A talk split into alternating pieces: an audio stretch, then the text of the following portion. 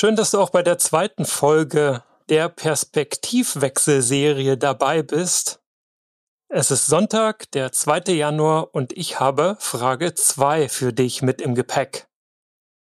Und die lautet, was nützt dir dein Problem?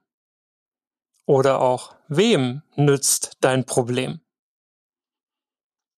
Wie du siehst, knüpft die Frage direkt an an Frage Nummer eins aus Folge Nummer eins der Serie.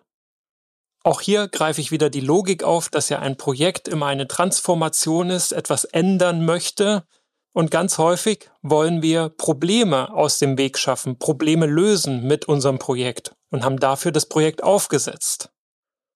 Doch mit Folge eins wirst du schon erkannt haben, es ist gar nicht alles schlecht, was ist und es gibt einen guten Grund, warum die Dinge so sind, wie sie sind.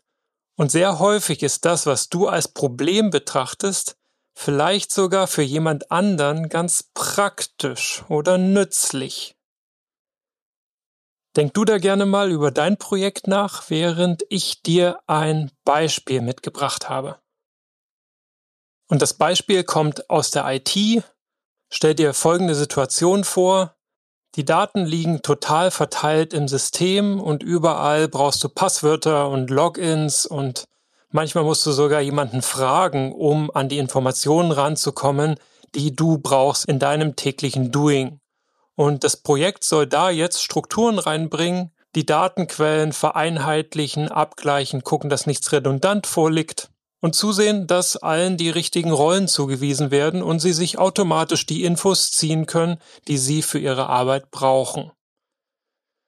So, dein Problem oder das Problem deiner Anwender, auf diese Daten nicht zugreifen zu können, ist für wen anders, der darauf Zugriff hat, ja überhaupt gar kein Problem.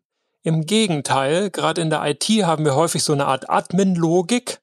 Das heißt, da hat jemand das System hingestellt, gebaut, gecodet und permanent optimiert und betrachtet sich auch als zu Recht Owner dieses Programms, dieser Software, dieses Systems, dieses Produkts.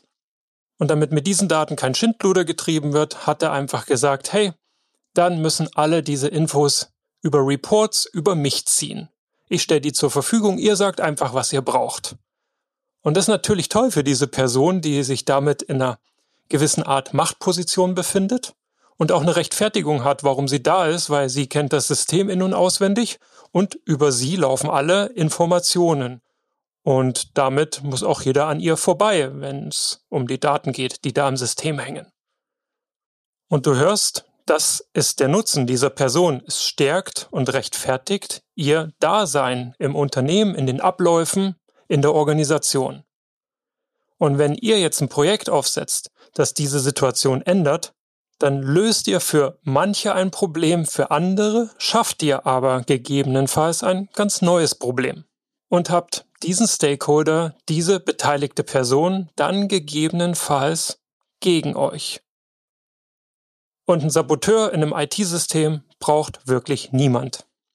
Daher die Frage, was nützt dir dein Problem beziehungsweise wem nützt das Problem, das dein Projekt eigentlich lösen soll?